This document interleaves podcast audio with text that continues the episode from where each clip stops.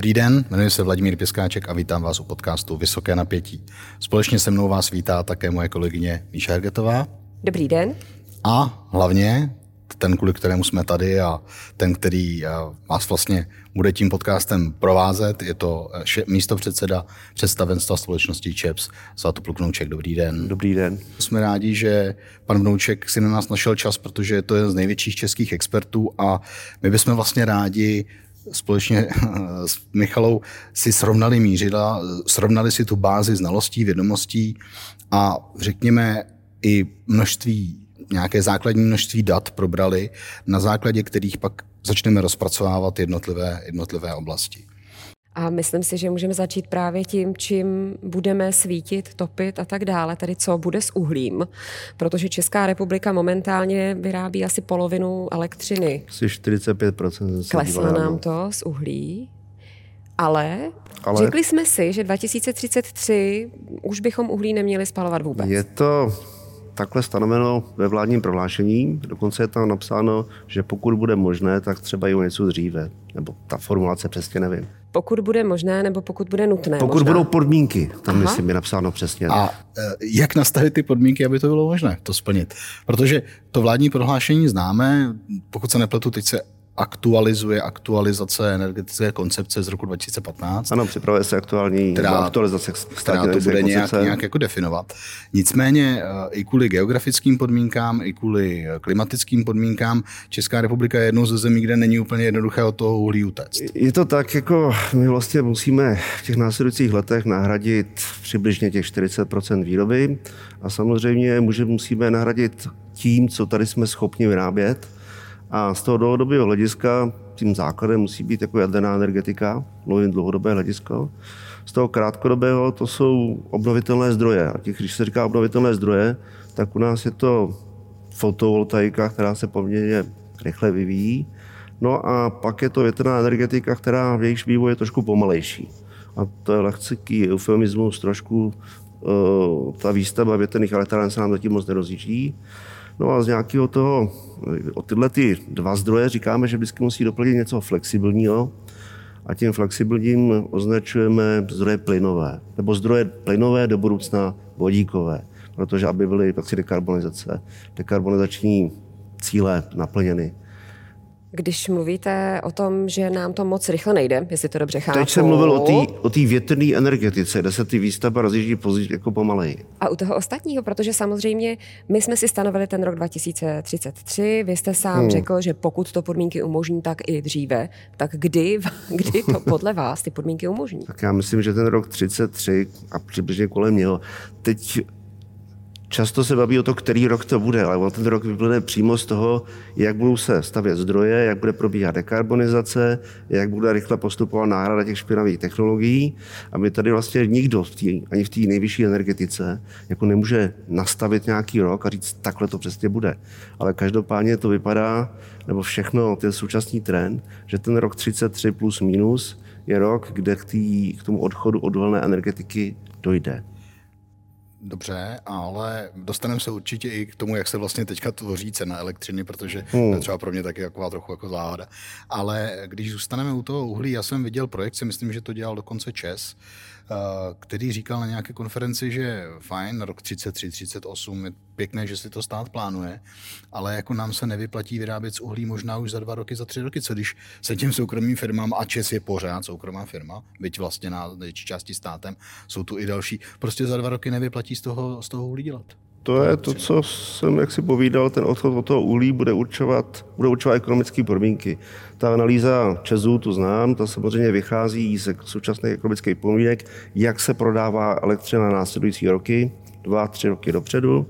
A oni tam vlastně upozorní na to, že v tom horizontu kolem toho roku 30 se Česu jeví jako problematičtější z toho uhlí, uhlí vyrábět to je, to je princip těch ekonomických podmínek, který bude tlačit potom k odstavení toho, toho uhlí. My si myslíme, že opět, aby jsme tady neskončili s tím, že se hádáme, jestli rok 30 nebo 33. Já si myslím, že to není úplně jako, jako podstatné. Podstatný je teďka, aby se v republice u nás začaly stavět zdroje, který tu ten odchod od uhlí umožní. Ty zdroje jsou v první fázi jako obnovitelné.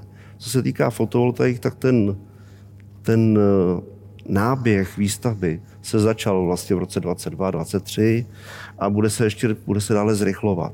Co se týká větrné elektřiny, tak eh, tam jsem vlastně mluvil o tom, že není jako jednoduchý rozběhnout tu výstavbu, protože tady je silný odpor municipalit, silný odpor obyvatelstva. Zažili jsme to asi před měsícem, kdy jedna z obcí odmítla, myslím, že to, tam se jednalo o tři větrné elektrárny a, a prostě obyvatelé to nechtěli. To je, každou chvilku slyšíme o nějakém místním referendu, kde si obyvatelé potvrzují, potvrzují jako svůj názor na to, jestli se mají v jejich obci stavět větrné, elektři, větrné elektrárny. A ty uh, referenda většinou dopadají jako negativně. No, ale takže eh, co v tom mezidobí, pokud výrobcům se to nevyplatí, ano. stopnou to v tu chvíli, ale my nebudeme mít ten vítr, slunce přeci jen svítí jen přes den a ne v zimě a jaderný nový zdroj uh, nevystavíme do roku 2035 či 36, ten... kdy nám doslouží uh, ty staré.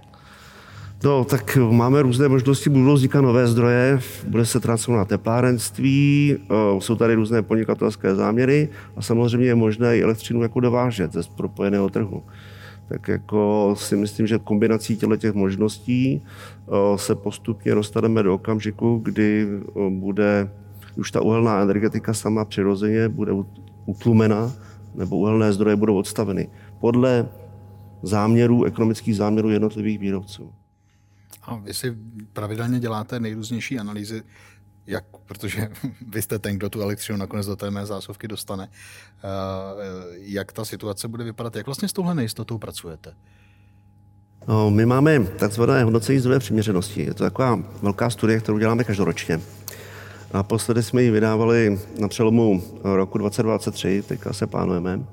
No a tam jsou určité scénáře vývoje zdrojové základny. Je tam komplexní model výpočetní a teď do toho modelu my dáváme vstupy o tom, jak se budou vyvíjet ceny.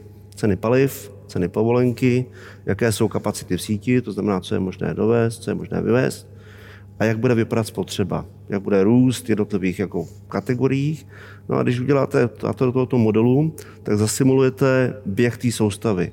Celý rok, jak vlastně v každou hodinu v roce by vyráběly zdroje a jak by se spotřebovala elektrická energie. Odkud by se dováželo, nebo kam by se vyváželo, odkud by se vyváželo a tak dále. No a tady z tohoto potom to vyhodnotíte statisticky a vyjde vám ten nejpravděpodobnější výsledek. To znamená, jako jestli budeme soběstační, nebudeme soběstační, kolik budeme dovážet a kolik budeme vyvážet. Příliš složité? Ne, ne, vám, ne, vyšlo, ne, já čekám, vám vyšlo, že nebudeme soběstační. Já čekám a vlastně v žádném scénáři. Nám vyšlo, že uh, kolem toho horizontu roku 30 jako nebudeme uh, schopni, musíme dovážet elektrickou energii, budeme ji dovážet v rozsahu přibližně toho, co teďka jak si vyvážíme, dejme tomu něco mezi 13 14, 15 terawatt hodinami. Jen tak pro srovnání, to je přibližně spotřeba České republiky v loňském roce byla něco pod 60 terawatt hodin, 60 versus 14. Eh, budeme ji dovážet eh, z okolních zemí, tam, kde si bude k dispozici. Eh, no a ta zdrojová základna, která kolem toho horizontu roku 30 bude vycházet zejména z toho, jak vypadá zdrojová základna dneska, doplněná zejména fotovoltaikami, nějakým větrem a některými záměry na výstavbu plynu nebo transformaci tepláren, o kterých máme dostatečně věrohodné informace. Pokud, pardon, pokud budeme čtvrtinu zhruba dovážet, to tak plus minus se to tak, ano. Co to udělá s cenami? Tak eh, na propojeném, cenu, na propojeném trhu jsou ceny vlastně propojené. To znamená, my budeme mít jako ceny, které budou na cenové úrovni v ostatních jako zemích. Ten trh je u nás ve většině případů propojen s tím eh, sousedními trhy, například s Německem, takže jako v principu nebudeme mít žádné výrazné změněné ceny, než, jsou, než budou jinde. Cenová úroveň se bude odvozovat od již dnes velice známé tzv. marginální elektrárny, marginální ceny.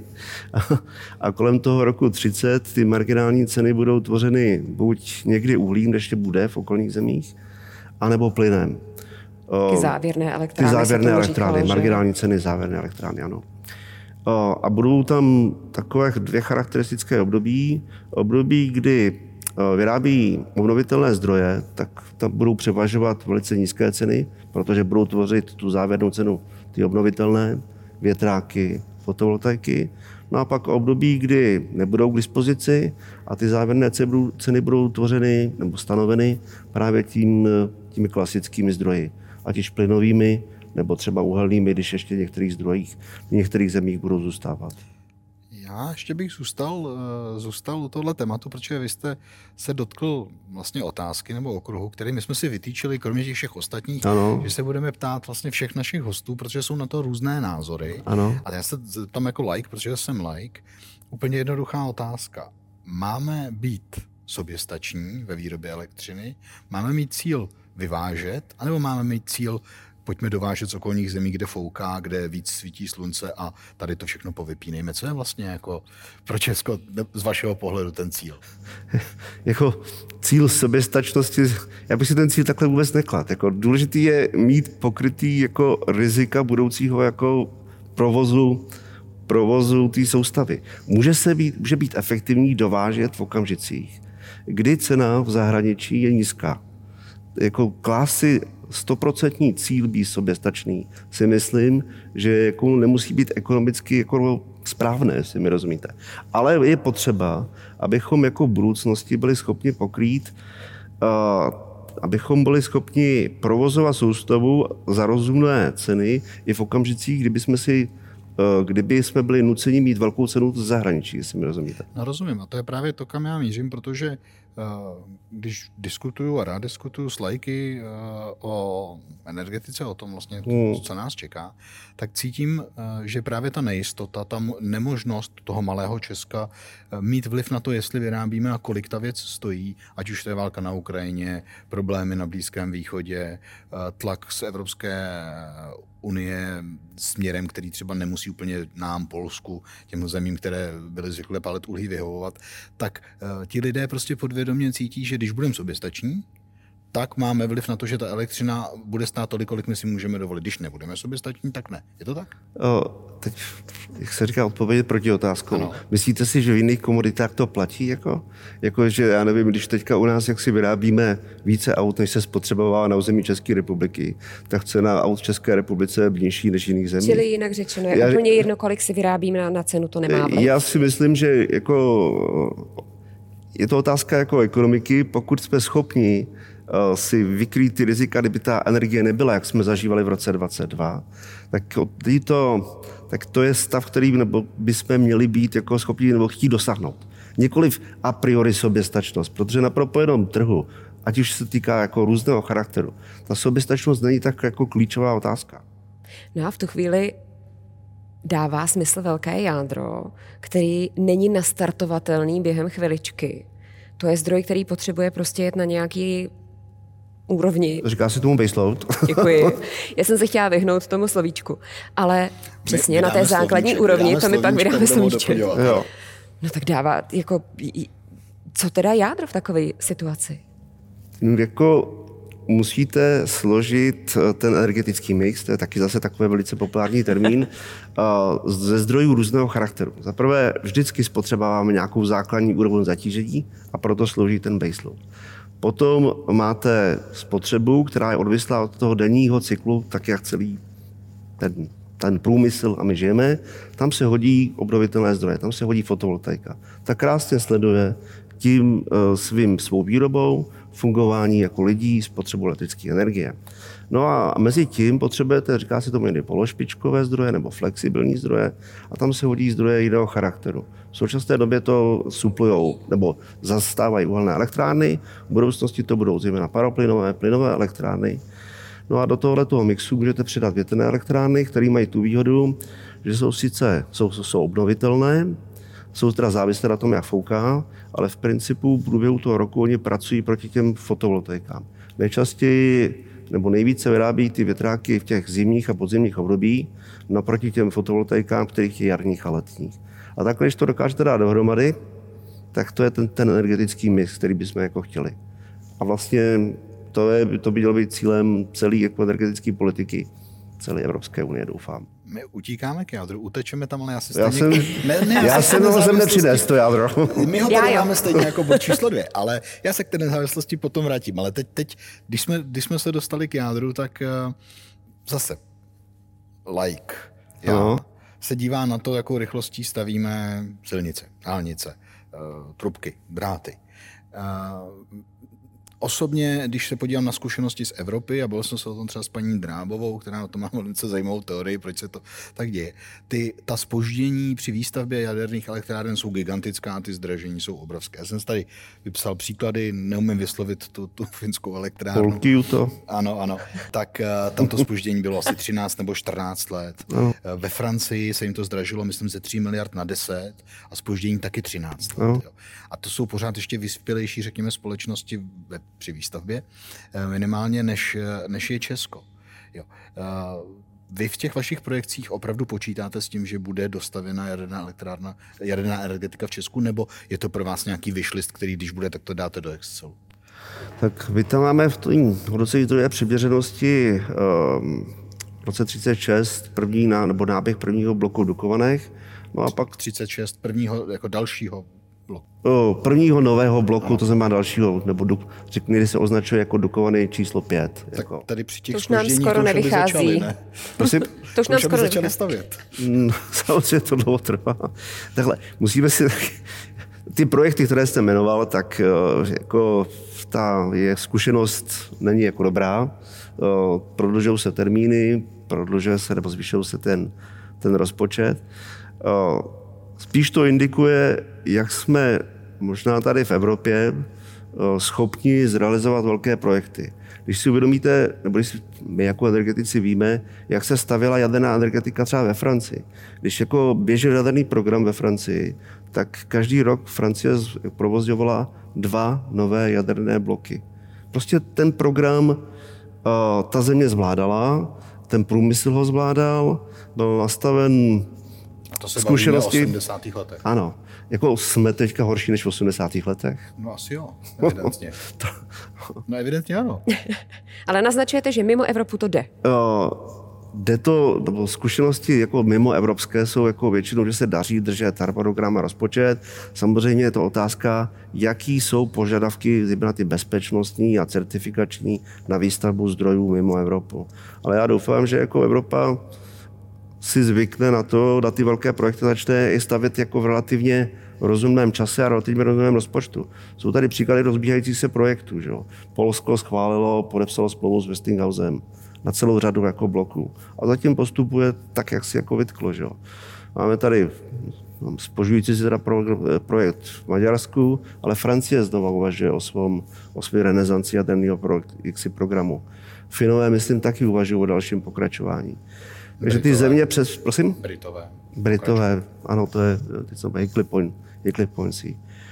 Takže ty země i přes ty komplikace eh, se do jaderné energetiky pouští, věří eh, berou to jako základ. Jsou to opravdu velké projekty na desítky, desítky let. Dneska ta základní životnost jaderné energa- elektrárny se počítá na 60 let. Jo. Zase si musíme uvědomit, že 60-letá elektrárna, i ty nejlepší obnovitelné zdroje, tak se počítá 20-30 let. Jsou dva obnovovací cykly. Je to časový horizont, který v tom normálním našem jaksi životě eh, je souměřitelný s tím, s tím vývojem 60 let, eh, když si uvědomíme, že Dukovany byly dokončeny v roce 85-87, tak se vlastně blížíme, že teď už taky mají 60 let pomalu. Jak do toho vstupují malé modulární reaktory? Možná není to spoždění způsobované v Evropě právě tím, že si všichni říkali, počkáme si na tu novou technologii, která někdy... ten zázrak. Na ten zázrak, která nám to všechno vyřeší. Máme spoustu času, protože přijde ten zázrak, ale ten zázrak, o tom se pořád teda mluví. O Ale... zázraku se pořád mluví, ano. Malé modulární reaktory, oh, malé modulární reaktory, oh, neexistuje teďka komerčně dostupný produkt. Ve vývoji je několik prostě záměrů, nejnadějnější NewScale a další tam jsou, ale jako malé reaktory existují v, v technice a ve vojenství a už dávno. Ale je o to využít tuhle tu technologii, přizpůsobit ji na to, aby byla modulární a mít ji jako jednoduše certifikovatelnou nebo My, licencovatelnou. Kdybychom že ono to není zase tak malé, to je tak na současnou tepelku nějakou. O, ten říká se, že to začíná od 60 MW, ale když ty čísla postupně, postupně jako padají v tom tisku a médiích, tak teďka už je to téměř ke 400 MW. Takže oni, ten, nám, oni nám trošku rostou. Takže ten malý modulární reaktor jsou vlastně v minulosti používané reaktory. A smysl je jako spíš nějakým způsobem to modularizovat, udělat to tak, aby nebylo nezbytné co nejvíc věcí dělat na tom místě, kde se ten reaktor staví. Myšlenka je to správná, ale vývoj je tam, hodně peněz se do toho investuje, ale je to trošku, jak jste povídali, čekání jako na ten zázrak. My se rozhodujeme teďka. Jako celá energetika se rozhoduje teďka. Až se budeme rozhodovat, nebo naši nástupci v roce 35, tak možná malé modulární reaktory budou někde na každém rohu. To, to si možné. Dobře, pojďme z té lehké nadsázky, ale zpátky.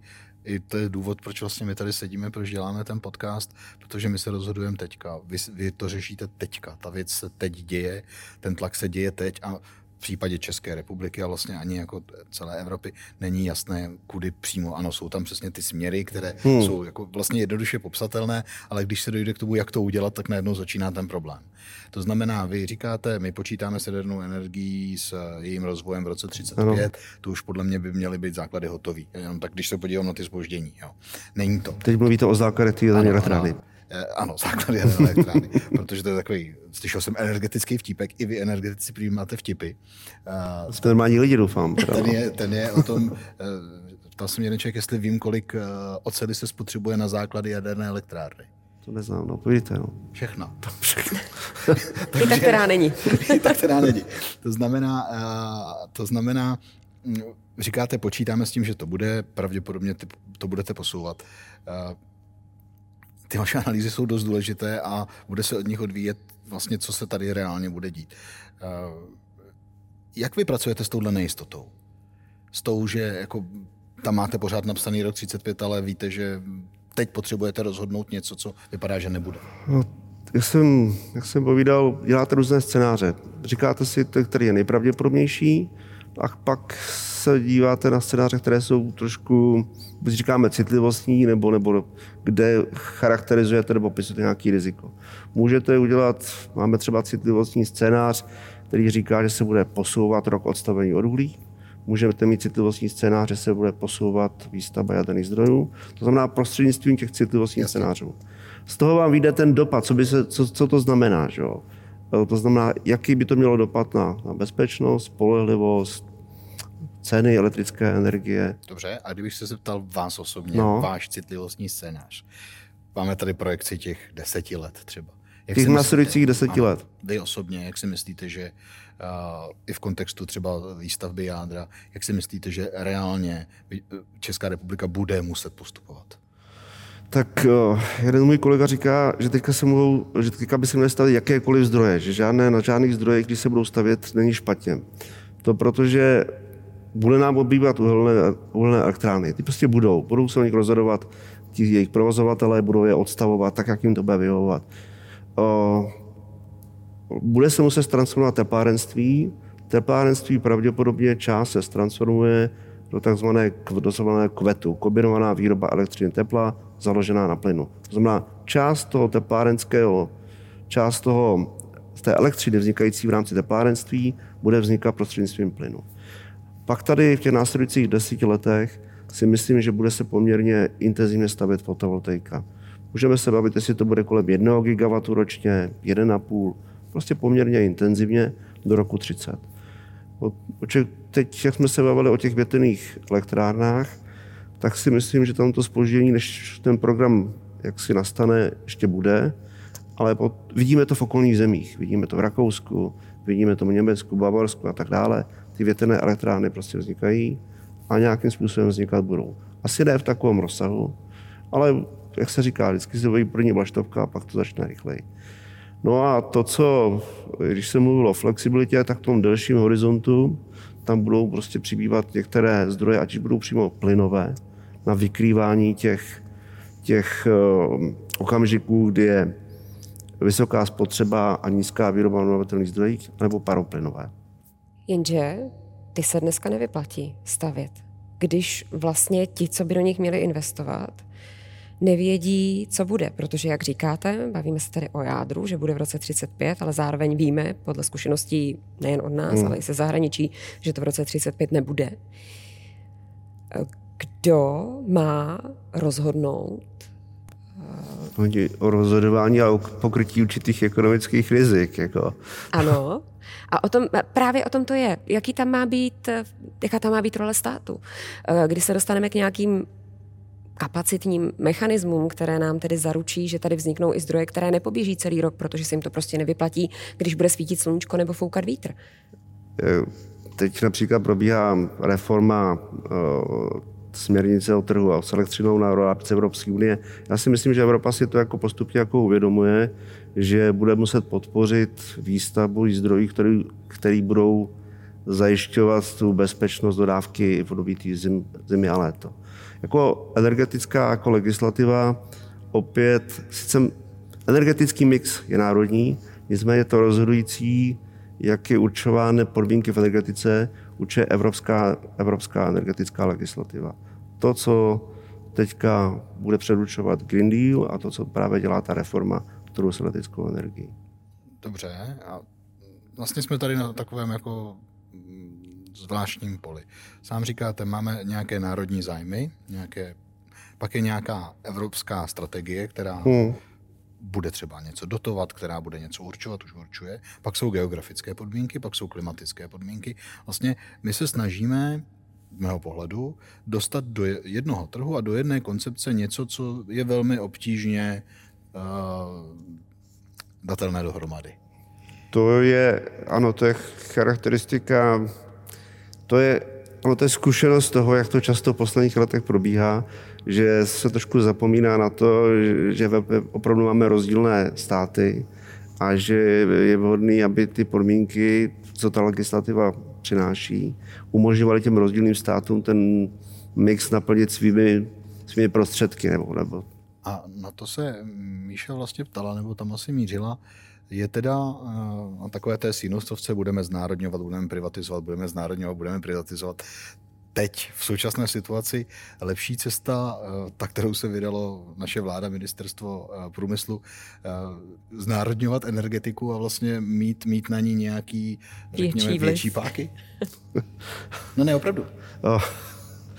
Tak vy teď už nemáte jenom přenosovou soustavu, už máte zásobníky máte a už máte i potrubí. No, takhle, teď máme zásobníky, protože tam už to majetkové je všechno vyřešené. Podepsali jsme Podepsali jsme eh, s vlastníky Netforgas jako smlouvu, ale probíhá, probíhá eh, kontrola pomocí, nebo kontrola regulatorními orgány, já ještě nejsme vlastníky, vlastníky Netforgas. Eh, já si myslím, že stát se vydal cestou tou, že chce mít základní vliv nad infrastrukturou, která je nezbytná pro chod státu.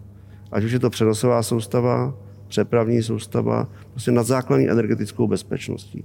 A to rozhodnutí o těch akvizicích, které zmiňujete, tak jako my tím jako se snažíme naplnit. To si myslím, že je správná, že to je správná strategie. A, asi takhle. ne, ne, ne, ne, nám neutečete. A teď nebo z čeho? Dobře. To byla, to, to byla infrastruktura. Ale do té infrastruktury někdo musí posílat to, co tu elektřinu. skrz ní poběží. Tak, a teď se vracíme k těm drátům, teda ne no. od toho potrubí. Tak jak to uh, vidíte? Protože teď jsme přišli na to, takže jádro nám doslouží, nové nestihneme postavit. Větrníky si tady sami blokujeme, takže nám to asi taky bude trvat. Sluníčko v našich zeměpisných podmínkách prostě svítí tak, jak svítí, nestačí to na pokrytí celoroční spotřeby. Uhlí si odstavíme, protože se to výrobcům nevyplatí ho provozovat hmm. někdy po roce 27, maximálně 30. Dobře, plynové zdroje nemáme, protože investoři nemají jasnou informaci o tom, jestli se jim to zaplatí. Takže e, co teď potřebujeme, aby vy jste měli skrz ty dráty, co posílat v roce 2030? A nebo to nemusíme řešit, protože to vezmete zvenku. Pořád zapomínáte na tu propojenou soustavu. To já si myslím, tam. Vy já si myslím že ty zdroje, které tu jsou teďka hmm. a které budou postupně narůstat, plus ten dovoz, nám jako nějakým způsobem umožní eh, umožní tu, ten, tu bezpečnost a spolehlivost, jak si zajistit a tu elektrickou energii pro spotřebitele do té doby, než tady vzniknou ty jaderné elektrárny. Samozřejmě budeme do zemí dovozní, ale jak, jsme si, jak jsem tady povídal předtím, jako býti zemí dovozní v okamžicích, kdy to je ekonomicky výhodné, není svým způsobem špatně.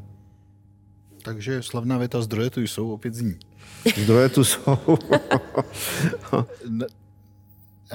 Dobrá. Ta věta se myslím týkala jako finanční zdrojů tenkrát.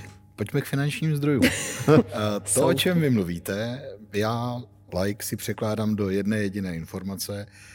Levně už bylo. Samozřejmě ano, tady všichni se na tom shodnou, že elektrická energie, když stávala 25-30 euro za megawatt hodinu nebo i míň, tak tenhle ten, tyhle ty roky se už jako nevrátí. Teď stojí ta silová elektřina obchodovaná na, na roční bázi něco kolem 140 euro za megawatt hodinu a ty výhledy, jak se obchoduje na dva, tři roky dopředu, jsou podobný, 130 a tak dále. A nikdo už jako nepředpokládá, že se jako vrátí někam pod 100 nebo něco takového. To znamená, tu cenu, kterou teďka zažíváme, možná ještě trochu klesne, ale bude přibližně jaksi v následujících letech podobná. To je tedy vaše projekce, že cena už neporoste výrazně, že ten skok, který jsme zažili, jasně jsou tam i geopolitické vlivy, hmm. ale že ten skok se nebude opakovat? Tak vychází to z toho, ten skok, co jsme zažili, měl jako řadu jako důvodů a když jsem mluvil o nějakých rizicích, tak ty právě způsobily že jo, ten nárůst ceny. Ať už se bavíme o, o cenu, o ceně plynu, Gazpromu a podobné záležitosti, ať už se bavíme o tom, že vlastně Francii v ten nejhorší jako možný okamžik se spolehlivostně prakticky, nechci říct slovo zhroutila, ale zhoršila se celá jejich jaderná flotila. Že jo? S jádrem bych slovo hroutila vůbec jako nepoužíval. Řekněme, byla nucena přejít mimořádným opravám. Ano. Tak. Pak ještě bylo poměrně velké sucho, co se týká jako možnosti výroby vody z vodních zdrojů na Balkáně. Prostě sešlo se celá řada faktorů, která vedla k tomu, že jsme zažili poměrně velkou cenovou špičku. Pokud, se, pokud vycházíme z toho, jak jsou predikované ceny základních energetických surovin, které určují cenu. Pokud cena plynu, to je zejména na LNG, a dejme tomu, že cena LNG bude stabilní a tak dále, otvírají se nové kapacity, cena povolenky, která určuje zase cenu, tak potom jako vychází ta cena, o které jsme se, cena elektrické energie, o které jsme si povídali a která potom se jeví na tohleto období jako, jako stabilní. Kdyby přišel nějaký rizikový nový faktor, naroste výrazně cena plynu, což se může stát za nějaký, jako, kam, dokážeme si to představit. Prožíváme teďka situaci, která je, jako, která je geopoliticky a surově jako horší, tak samozřejmě může cena jakoby na, určitý na určitou časovou dobu omezenou zrůst. Ale ty základní ekonomické fundamenty jsou suroviny a povolenka. Mě ještě zaujalo, jak říkáte a vlastně opakujete, že ta cena je v celé Evropě nebo prostě do obchodu v Lipsku hmm. stejná. Ale když si vzpomenu na analýzu Česu, který ukazoval konkrétní dvě data, když v Německu fouká a když v Německu nefouká, jaká je cena v Německu a jaká je cena v Česku, tak když nefouká, cena je plus minus stejná. Když fouká, tak v Německu ukazovali cenu 35, 39 eur a v Česku 119. Něco takového. Jak, jak Prakticky stejná. Teď, teď jste provedla velké ze všeobecnění. Ano. protože... To se nám stává. To mně se stává často, když se to snažím pochopit. oh, cena je stejná, pokud ty trhy se takzvaně, říká se tomu, propojí. To znamená, tam, kde oh, je přebytek výkonu, tam, kde je nedostatek, tak je možné ho přenést do té druhé, z jedné zóny, říkáme tomu obchodní zóna, do druhé obchodní zóny. Potom ta cena v těch dvou obchodních zónách je stejná. Tou obchodní zónou většinou jsou jednotlivé státy. V okamžiku, kdy to není možné přenést z nějakého důvodu, většinou to jsou kapacity sítě, omezené kapacity sítě, tak ty, ty obchodní zóny se rozpojí a vzniká tzv. cenový diferenciál. To je ten rozdíl, o kterém mluvíte. Ty konkrétní případy, který byly, ukazoval ČES a tak, tak to jsou případy, kdy už ta síť propojená evropská vlastně zahrnuje veškerý státy tady v regionu, veškerý ty sítě, o kterých jsme si povídali, tak ty konkrétní případy byly daný omezením, které vznikly v německé síti nebo na hranici německé sítě. V tom daném jednom konkrétním případě. Těch Samozřejmě ty provozovatelé přenosových soustav, jako jsme my, postupně ty sítě posilují. To je jejich úloha, aby takových okamžiků, takového čas, takového podílu času bylo co nejméně. Například nám se daří, že naše přenosové prvky, naše vedení, omezují ten obchod pouze třeba v 1,5% případů za posledních, posledním roce. Takhle jako, jako málo. Německé sítě jsou na tom jako o něco hůře. Řádově hůře. Řádově hůře. Takže vlastně za to, že my nemůžeme mít levnější energii, Zase je to velké zašlení. V tomto konkrétním okamžiku, protože to, byla, to byly hodiny, kdy eh, ty sítě byly opravdu jako zatížené a tak dále, ale pak je spousty jiných podílů času, kdy si německá cena propisuje, propisuje k nám. Já mi jasné, že samozřejmě to ze všeho zní, zní velice dobře, Aha. ale situace není tak jednoduchá. Situace není tak jednoduchá, ale eh, než se dostaneme k sítím, kam chceme, kam, kam už míříme samozřejmě, já bych ještě přeci jenom zůstal u té ceny. Vládě mě musí zastavit. Ne, ne, pardon. ne, ne, ne, dobrý. Eh, protože mě tam opravdu zajímá jako lajka jedna věc. Zažili jsme obrovský cenový skok, všichni, proto se taky se z energetiky podle mě stalo téma, ano. Protože, protože dokud jsme svítili a zasínali eh, za levno, tak to bylo v pohodě. Někdo tvrdí, že a nepouštíme se do geopolitiky, ale kvůli prostě Německu a podobně jsme měli vlastně extrémně levnou energii, vlastně nesmyslně levnou v této části Evropy nebo v Evropě v porovnání s eh, jinými státy. Můj kamarád z Kanady si to nemyslí třeba, ale uh, vy jste pojmenoval hrozně rizik, který nás čekají. My jsme nebyli zvyklí na riziko, že se nevyplatí stavět eh, nový zdroje, nebyli jsme zvyklí na riziko, který se blíží, že budeme muset vypnout takový ty stabilní, který nabíhají rychle a který prostě a sice chrlí škodlivé prostředky ale do ovzduší, ale prostě zásobují nás eh, energií. Nebyli jsme zvyklí na to, že eh, přibývá nestabilních zdrojů, jako jsou ty větrné elektrárny a že některé okolní státy neposilují ty sítě v tom spojeném trhu tak rychle. Mně lajkovi by to říkalo, že čím víc roste riziko, tím dál roste ta cena. A ta rizika, říkáte, budou se odstavovat elektrárny. My nevíme, jestli se ty nové začnou stavět. Něco se tam zvyšuje to riziko. Ty rizika jako, ano, stoupají a potom z těch rizik může vznikat riziko nárůstu cen. To samozřejmě ano, tady v tomhle. A ve vaší osobní projekci, no. ve vašich projekcích, uh, vy jste spíš konzervativní nebo vnímáte, že ten, to množství těch rizik, ten tlak na tu cenu bude přinášet? Takhle my, jsme, my se snažíme ty predikce a scénáře dělat spíše konzervativnější, co se týká těch, těch, těch vstupů, zejména těch nových zdrojů.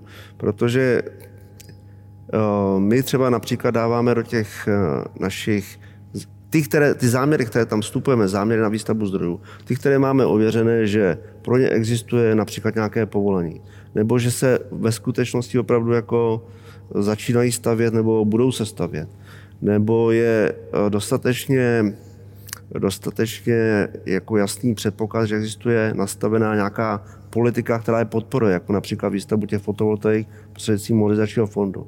To znamená, ty vstupy ohledně zdrové základny my máme poměrně jako konzervativní, konzervativnější.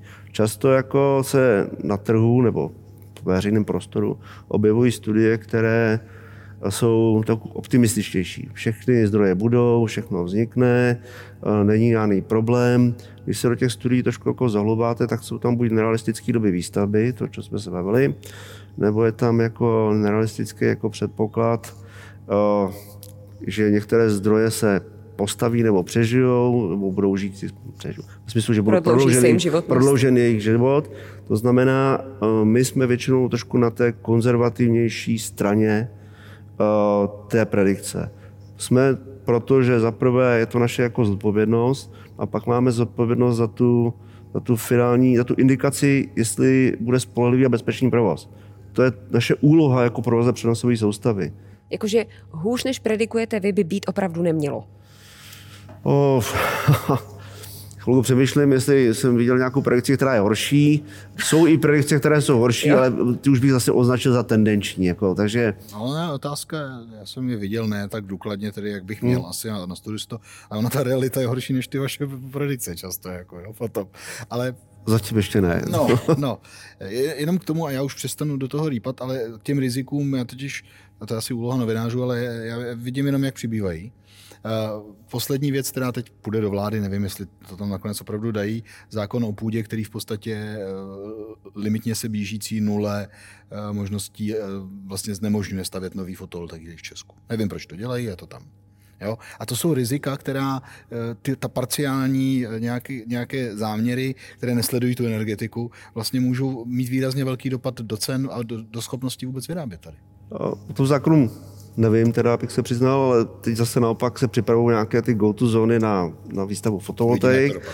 Jsou tady různé zájmy a z toho ty se kříží často, jak povídáte.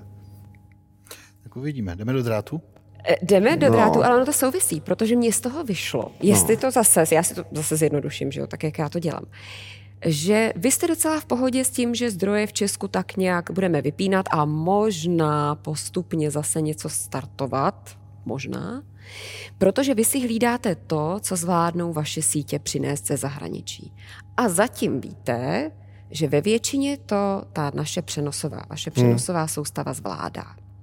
Nicméně Zvládá to, když jsme soběstační a vyvážíme a teď se to teda změní. My budeme potřebovat víc dovážet. Hmm. Změní se tam požadavky na tu síť a jak to máte vykrytý, abychom to zvládli z tohohle hlediska? Tak my máme tu síť spočítanou, predikovanou, připravujeme nejenom jako na vývoz, tady teďka, ale i jako na dovoz.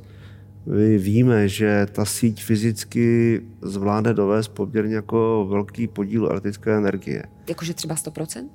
100% nikdy žádná síť jako, jako těžko dokáže dovést. Ale víme, že 20, 24 terawatt což je víc než ta třetina současné spotřeby. Že jsme fyzicky přes ty dráty, teď mluvím o schopnosti těch drátů, schopni jako, jako dovést. A tak jako víme, jak budou růst nároky na ty dovozy, vývozy a zásobování distribuce. No a to všechno jako promítáme do toho, co budeme muset jako vystavět v těch síti a posílit. Z toho vzniká jako plán i pro tu síť, jako co musíme dělat.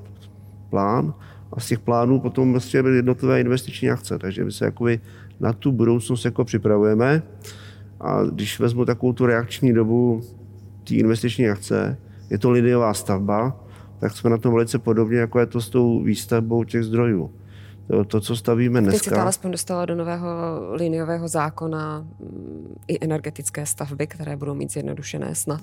Trošku. My jsme tam v tom liniovém zákonu měli některé naše stavby už předtím, jo. ty tam byly některé doplněny.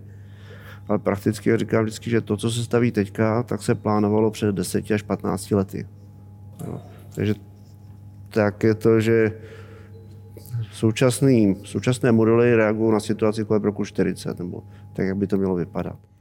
A kolik kilometrů postavíte za měsíc třeba? Kolik kilometrů postavíme za měsíc? Já jsem slyšela, že dálnice stavíme rychlostí 4 mm za minutu. 4 mm za minutu, tak já jsem si to nikdy jako, jsem to. Já jsem si to jako takhle nikdy nepočítal, ale můžu říct, že tak my utratíme v investicích do soustavy, nebo zainvestujeme do soustavy něco kolem 8 miliard teďka.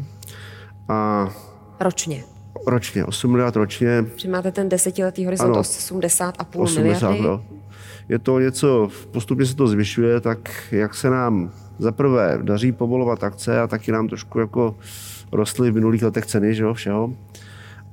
A nechá, teď tak zjednodušeně pro příklad, nechá se říct, že máme tak jedno až dvě nové vedení, které stavíme a tak třeba dvě, které modernizujeme a každé vedení má něco kolem 80 km a ty bychom to museli spočítat. Dobře, tak pro nás lajky, uh, oproti tomu, jak byste si představovali, je ta realita v procentech kde? Takhle, my jsme hlavně potřebovali, aby ten čas uh, toho povolací, aby ta doba povolacího procesu nebyla tak strašně dlouhá. O tom, o tom, o tom mluvím. A ta rizika, který um, my máme, když, když to je jako rychl, když to je rychlý a úspěšný záměr, tak jsme od té prvotní myšlenky do té realizace ho schopni udělat za 8 let, 7-8 let. Když je to záměr, který je pomalý, problematický, komplikovaný a, a máme tam prostě, jsou tam, jsou to různě napadány ty záměry a tak dále, tak jsme na 12, 15 a plus letech. To je realita současná. To je, to je realita současná. A kde vidíte potenciál, možnosti, jak by to podle vás fungovat mělo, jak byste potřebovali, abyste dokázali reagovat teda na to, co se vyvíjí, protože ta energetika Já se teď vyvíjí vždycky říkám, že když tady máme nějaký go-to zóny pro výstavbu obnovitelných zdrojů, to znamená jakési jo, oblasti, jak, kde ten stát nebo prostě veřejnost říká, že by měly prioritně vznikat obnovitelné zdroje v nějakém čase a nějak rychle, tak by to mělo něco podobného být i pro ty energetické stavby. To znamená, jako, protože žádný obnovitelný zdroj není připojen bez toho, aniž by se připoval buď dostávající, anebo se tím stavila nová síť. Abych, když já označím nějakou síť, že je pro nějaký účel, uzná to ten stát, uzná to ta veřejnost, tato infrastruktura je potřeba, tak ať prostě jsou stanoveny stejné podmínky pro výstavbu té infrastruktury jako obnovitelných zdrojů. Jedna z velkých jako problémů, z velkých problémů nejenom nás, ale všech jako těch, těch provozovatelů sítí je, že je tlak na připojování zdrojů, ale nejsou vůbec žádné jako pravomoci nebo tomu odpovídající reakce na ty sítě. No, všichni známe problémy kolegů z Německa, že jo. Staví se offshoreové parky na severu, ale horko, těžko, za nimi dobíhají ty severojižní sítě, které už mají spoždění, které teďka nedokáže vyjádřit. Tam míříme. Já mám několik známých, kteří se zabývají tím, že připravují vlastně veškeré, veškeré podmínky pro to, aby se mohly stavět eh, solární elektrárny a popisovali mi, jak, jaké je to připojit, jaká je to loterie vlastně jako připojit, eh, zajistit možnost připojení do sítě. To znamená, my se můžeme dostat do situace, kdy tady budou projekty, možná tady budou stát i solární parky, protože mají uh, ty speciální, řekněme, úpravy, ale ne, prostě nebude, jak je připojit do sítě. To myslím si, že ne. okamžiku, kdy přichází takový investor, většinou přichází za kolegy z distribuce, podává si žádost o připojení a ty mu řeknou, je možné se připojit tady do toho místa v tomhle čase a s takovouhle úpravou. To znamená... A on většinou ten investor není spokojený s tím, s tím časem, jako jo. Jasně, ale nikdo, ale... Ni, promiňte, jenom nikdo neřekne, tady si to vystavte a my vám pak možná řekneme, jestli, jestli vás připojíme. Tak takhle to nefunguje. Takže jinak uh, ta doba, která vás limituje, limituje i počet takových projektů, který vznikne. A rychlost těch projektů. Ty investoři uh, nejsou většinou spokojení. Ty, ty investoři mají uh, primární zájem postavit ten svůj projekt eh, fotovoltaiky co nejdříve, nejdříve ho spustit, začít vydělávat, splácet úvěry. Naprosto pochopitelné. No a teď přichází za tou energetikou a ta energetika jim říká, chcete sice připojit v roce 24, ale my to budeme schopni v roce 26, 7, 28, podle těch místních podmínek. A to je to, kde jako dochází k tomu, k tomu střetu energetiky. A jak tam ještě pak dochází k té komunikaci? Investor, který chce dát nový zdroj, a chce ho připojit do distribuce, do sítě, tak jde tedy za tou distribučkou. Ano. A ta distribučka ale ještě předpokládám jde za vámi, aby zjistila, kdy vy to dokážete když tak vzít, anebo si to za... odbaví ve své distribuční síti a vlastně ta přenosová, jaký je tam ten vztah? to je... Už ji nezajímá, nebo? Ten, tak mezi... Čili zajímá vás to, že někde vznikne solární park? Zajímá. Asi taky na. Zajímá. Zajímá, dobře. Určitě. Záleží na, tě, na tom výkonu a na tom místních podmínkách. Když to jsou když to jsou jako, my máme nastavené mezi přenosovkou a distribucí taky kapacity, eh, co je možné jako připojit v daném místě a tak dále. To znamená menší věci, ta distribuce eh, připojuje, vyjadřuje se k ním podle těch informací, co jsme si dopředu vyměnili.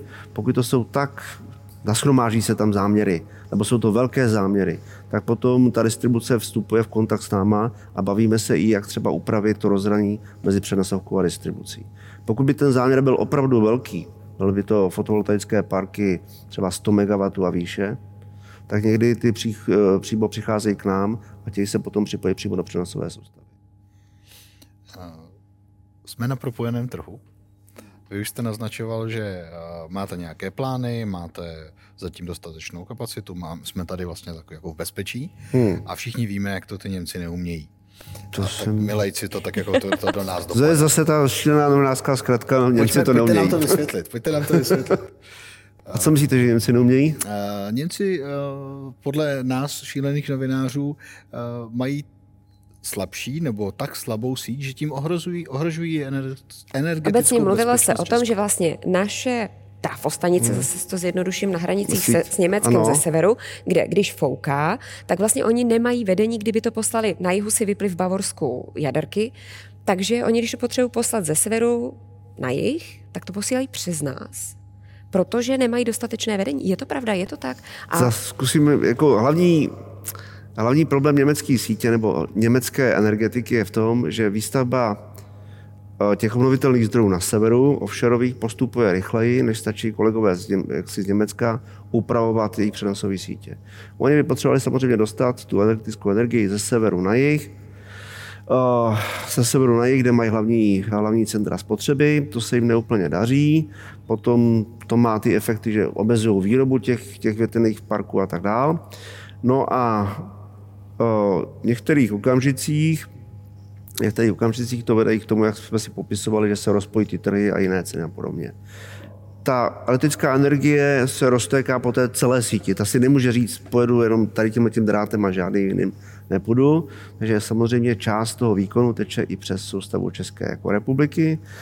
A my se, pro nás je to někdy energie, kterou importujeme, někdy energie, která přes nás přetéká, ale to platí i naopak, když my Já exportujeme. Myslím, že my jsme právě stavili něco, co nám umožní to vyprout ve chvíli, kdyby hrozilo, že nám to schodí síť. My jsme stavili kdysi dávno tzv transformátory, ano? ředitelné transformátory, tzv. phase shiftery. Ty transformátory... Děkuju. Já nevím, jak se tomu říká. Jo. A ty transformátory umožní jednu vlastnost, kterou to obyčejné vedení nemá, a to znamená, že můžou řídit ten tok na tom vedení. To znamená, pokud by ta situace byla pro nás jaksi nebezpečná, nebo pro někde jinde, dokážeme nastavit ten tok, který přes to vedení teče. Ty transformátory jsou Eh, jaksi na naší straně i na té německé straně a my zájemně se domlouváme, jak ty transformátory nastavíme. Tady neexistuje žádný chaos, anebo jak bych to nazval libovůle v tom, jak se takové vedení a transformátory jako provozují. A po většinu času se jako domluvíme úplně perfektně, co tam má téct, tak aby ten, ten výkon buď v rámci německé sítě, naší sítě, krásně přetekl a zobchodoval se. A funguje to tak, že je možné nejenom jako ten tok snížit, ale i ten tok jakoby zvýšit. Občas se i hodí pro nás, že ten tok je třeba potřeba zvýšit z toho Německa. Já teď se tam dá složitě vysvětlovat určitou jako technickou záležitost. Ale jenom my jsme vlastně potřebovali vědět, jestli nám nehrozí, že nám třeba vítr z Německa schodí naši přenosovku. Um, myslím si, že jako to nebezpečí je tak jako malé, že bychom... Neutečete nám, my spíš Já vám neutíchám, ale... Ne, ne, ne. Jsme si říkali, že musíme končit optimisticky, takže míříme k blackoutu samozřejmě. uh, ne, právě, právě, právě jsme ho vyvrátili. Jo. Uh, tyhle ty nestability, které pravděpodobně porostou, protože obnovitelných zdrojů bude přibývat. Eh, jak zvyšují z vašeho pohledu riziko stability naší sítě, toho, že svítíme a toho, že eh, se taky může stát, že prostě nějaké výpadky budou běžnou součástí života? Tohle blackout je opravdu to maximální porucha, která může nastat. Někdy nastat samozřejmě může absolutně, se to nechá vyloučit. Mám pocit, že k němu došlo částečně v Praze, loni někdy, že? Zase otázka pojmosloví. Blackout se většinou označuje výpadek, který postihne větší část republiky nebo státu, nebo několik států. E, to, čemu došlo v Praze minulý rok, nebo rok, dva roky zpátky, nejsem si jistý, hmm. E, byl výpadek jedné rozvodny, jedné naší rozvodny. To znamená, určitě by se to nenechalo nazvat jako blackoutem. Byla to větší porucha. Blackout naposledy Evropa zažila v roce, myslím, 2006, kdy vypadla nebo se do tmy ponořila celá Itálie. Tenkrát se postupně obnovovalo to napětí, nebo ten provoz až někdy 48 hodin. Na Itálii, jak je jaksi dlouhá a tak dále, tak některé ty části trvalo dlouho, než se to napětí podařilo obnovit. Takže o takovéhle poruše, jako v roce 2004 tu Itálii, se vlastně jako nebavíme. Výpadek části Prahy sice je důležitá věc, problematická záležitost, ale nikoli blackout. Co se týká jako blackoutu, tak um, existuje jako kvanta opatření, která jsou připravena, aby blackout nenastal a zase další opatření, kdyby nastal, aby se poměrně rychle ten provoz jako obnovil. Uh, změna toho provozu, ať vám neuteču z otázky, změna toho provozu ve smyslu ty intermitentní zdroje představuje nárok na nás jako vyšší rozhodně. My budeme muset jako sbírat víc dat, využívat víc dat, bude muset mít jiné softwary eh, pro nařícím, nařících systémech, na dispečinku, rychlejší reakci. Budeme se muset třeba spolehnout v budoucnosti i třeba na umělou inteligenci, která bude radit dispečerovi. Protože věci se budou dít rychleji, tak aby jsme to riziko toho blackoutu udrželi dlouhodobě na té nízké úrovni, jako teďka jako je, nebo na té nízké. Jo. Je to každopádně ty intermitentní zdroje znamenají, že prostě Nestabilní bude zdroje, potřebovat, takové české bude potřeba slovíčko. vyvinout nové techniky, nové metody, nové software, nové přístupy, aby jsme dokázali s nimi efektivně zacházet. A už jsme v té fázi, kdy už to začíná mít eh, velký podíl na tom, teda už vlastně přepínáte postupně na ten nový režim rychlejší reakce, častějších výkyvů, protože přibývá těch nových zdrojů nestabilních, intermitentních, hmm. anebo zatím je to tak malé procento, že vás to opravdu zatím ještě tak. nezajímá, ale plánujete do budoucna. Takhle, o, už samozřejmě objevují okamžiky, kdy ty obnovitelné zdroje tvoří podstatnou část výroby. My máme postupy, které už teď jako používáme. Vím, že v jednu chvíli jste vypli. V jednu chvíli jsme byli nuceni omezit výrobu fotovoltaických elektráren. Bylo jich, to bylo to velikonoční pondělí, mimořádná situace. To je například jeden z těch postupů, který jako předchází nějakému dalšímu horšímu rozvinutí toho stavu. My jsme vlastně tím omezením výroby jsme ho zvládli, aniž by to mělo jakýkoliv dopad na jakoukoliv spotřebu, pouze na ty fotovoltaiky, které nevyráběly. To se netýkalo státního rozpočtu, ale rozpočtu, který, nebo našeho, našeho rozpočtu, který se sbírá pomocí regulatorního schématu, zase komplikovanější téma, ale opravdu to nebyly... Jenom bylo to do 10 milionů, ta částka také přesně jako nemám, ale... Jenom zase... abychom doplnili, pokud jste odpojili, tak vlastně oni mají nárok na kompenzaci ztrát, ke kterým došlo a ty jste jim tedy kompenzovali přesně do 10 tak. milionů. My jsme snížili výrobu, tu musíme, tu musíme zkompenzovat a je to podobného charakteru jako další služby, které poskytujeme, jako třeba podpůrné služby, systémové služby, které normálně jako, jakoby Čepska zajišťujeme. Tak a teďka jsem zapomněl, jaká byla no my, jsme otázka. chtěli, my jsme chtěli dojít k, k nějakému pozitivnímu závěru. Pozitivní závěr, já si myslím, že... to vezmu jako úplně jednoduše. Tak klidně, no. my jsme možná na něco úplně zapomněli, co vlastně je pro vás podstatné a pro tu českou energetiku. A nám to třeba v tom našem pohledu vůbec nedochází. Tak eh, co to tak jako... Hluboce jsem se zamyslel, co je hmm. podstatné pro českou energetiku. No. Já bych se vrátil k tomu, co říká ten jeden kolega nemenovaný. Ten říká, je důležité stavět libovolné zdroje teďka. Ani o tom nemusíme moc přemýšlet, jaké. A další bych možná řekl, jako, to je takový jako vyšší jako poselství, často hodně a dlouho analyzujeme, ale občas je potřeba udělat nějaké jako rozhodnutí. I když to rozhodnutí nemusí se ukázat jako úplně 100% v pořádku, doba bez rozhodnutí je někdy horší, než, než rozhodnutí, které není úplně jako, úplně jako 100% košer. To se mi moc líbí. Já jsem úplně spokojená. Morální za poselství.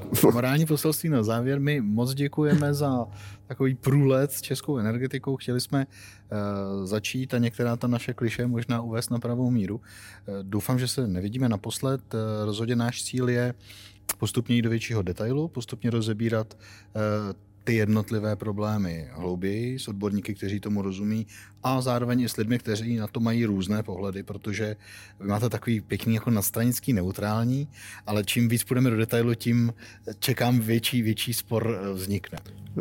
Děkuji za pozvání. Samozřejmě možná mám trošku pohled na stranicky neutrální, zastupuju jako přenosnou soustavu, která musí být taky svým způsobem na stranicky neutrální. Jak se říká, nediskriminační a ne, jak, přistupovat k věcem konzervativně a nediskriminačně. Dobře, děkujeme moc. Díky moc. Děkujeme, že jste se dívali. Vidíme se za týden.